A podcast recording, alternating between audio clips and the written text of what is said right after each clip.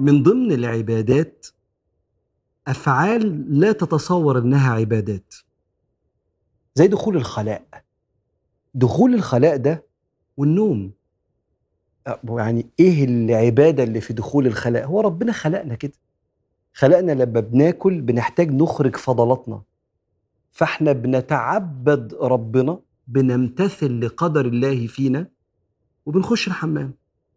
ودخول الحمام ده ليه سنة، يعني سيدنا النبي عليه الصلاة والسلام علمنا لما نخش الحمام إزاي الإنسان يكون قلبه مع الله سبحانه وتعالى، لأن طول ما أنا في ملك الله وفي دنيا ربنا أنا عبد لله، ما بتنفسش نفس إلا وأنا بقول يا رب أنا عبد ليك. حتى في كده، عشان كده ما تستغربش إن العلاقة الزوجية الحميمية بين الرجل والست فيها دعاء، لأن حتى هذه الشهوة الإنسانية الجسدية لما بتكون في الحلال بتبقى عبادة ويؤجر عليها الإنسان.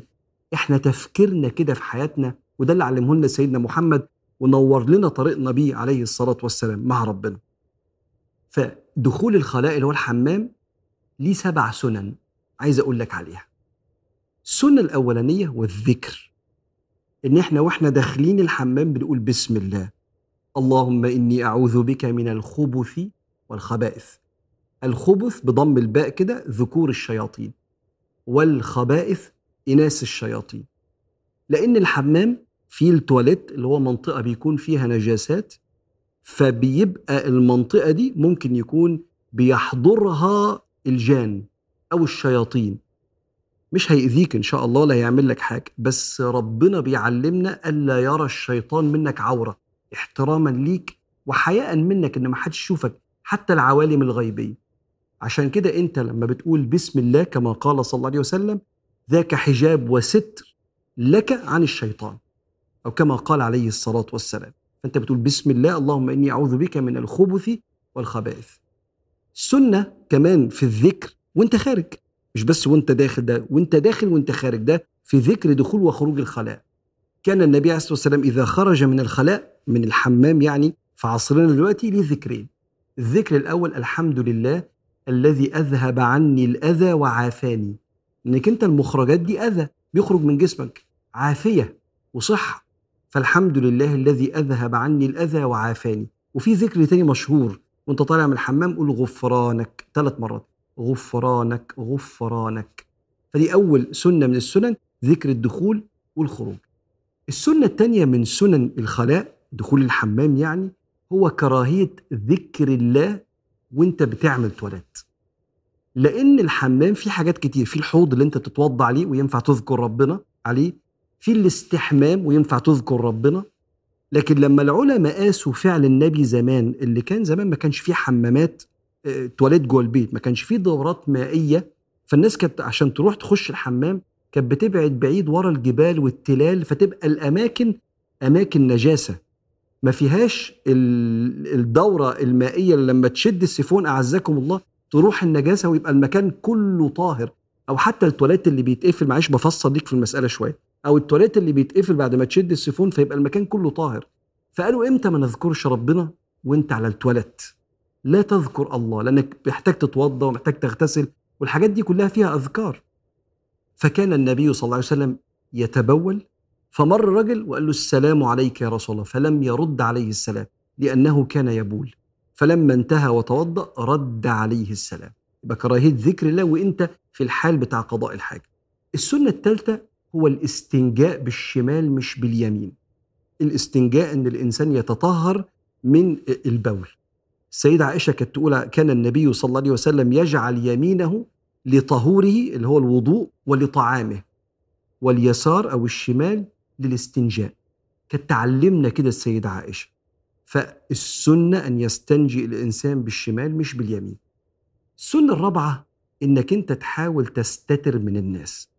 تقول لي إحنا كلنا بنخش الحمامات بنقفل علينا، دي من نعمة ربنا، لكن ساعات بعض الناس بيحتاج إن هو لما يتزنق في الصحراء ولا أيا كان، استتر حياء وحفظا لنفسك ولكرامتك، وحافظ على ده. وبالمناسبة دولنا العربية الإسلامية الموضوع ده الحمد لله استقر، لكن لما الناس اللي بتسافر فيكم بعض الدول الأوروبية وكده بيشوف ان الموضوع ده مختل جدا. فكرة الاستتار في الاغتسال والاستتار في التواليت في الحمام الحمد لله اللي بعت لنا النبي عليه الصلاة والسلام. السنة رقم 5 ان الإنسان ما يقضيش حاجته لو اضطر في مكان الناس بتمر منه.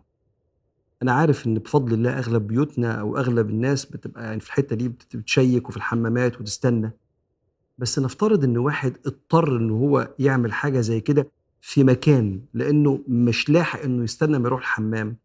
سيدنا رسول الله قال اتقوا الملاعن 3، البراز في الموارد وقارعة الطريق وفي الظل. من زمان كان الناس ممكن تعمل تواليت يعني في الصحراء أو في يعني في طرق الناس، فممكن واحد يعمل في عين مية الناس تشرب منها في الموارد، أو في قارعة الطريق في حد طريق الناس ماشية منه، أو في مكان ضلة الناس لما تصدق في الصحراء تلاقي الظل فيلاقوا حد عامل تواليت في حتة زي كده يعني يقضي حاجته في حتة حاجة زي كده.